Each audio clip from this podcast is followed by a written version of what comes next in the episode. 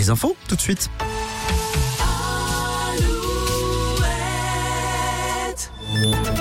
Alouette, les infos. Avec Fabienne Lacroix, bonsoir. Bonsoir Julien, bonsoir à tous. 15 000 foyers toujours euh, privés de courant ce soir dans les quatre départements bretons, principalement dans les Côtes d'Armor.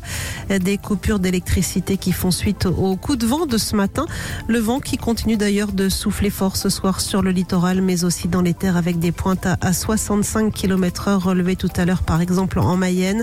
Euh, Pour demain, le retour des éclaircies par le nord-ouest, ciel plus incertain en revanche au sud de la Loire. Notez également que la Charente-Maritime, la Charente et la Gironde, elles restent placées en, vigilance orange pour risque de crue.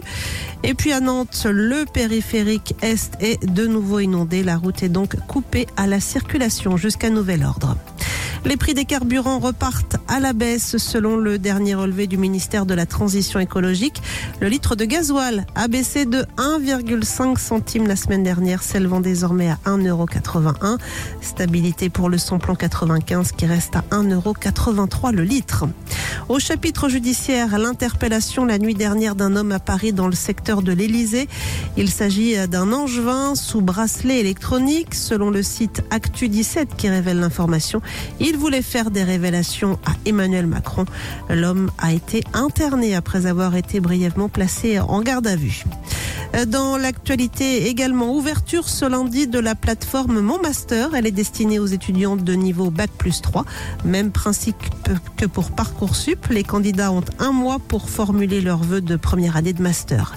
Et puis la ville de Béziers est la première à avoir lancé ce matin l'uniforme à l'école.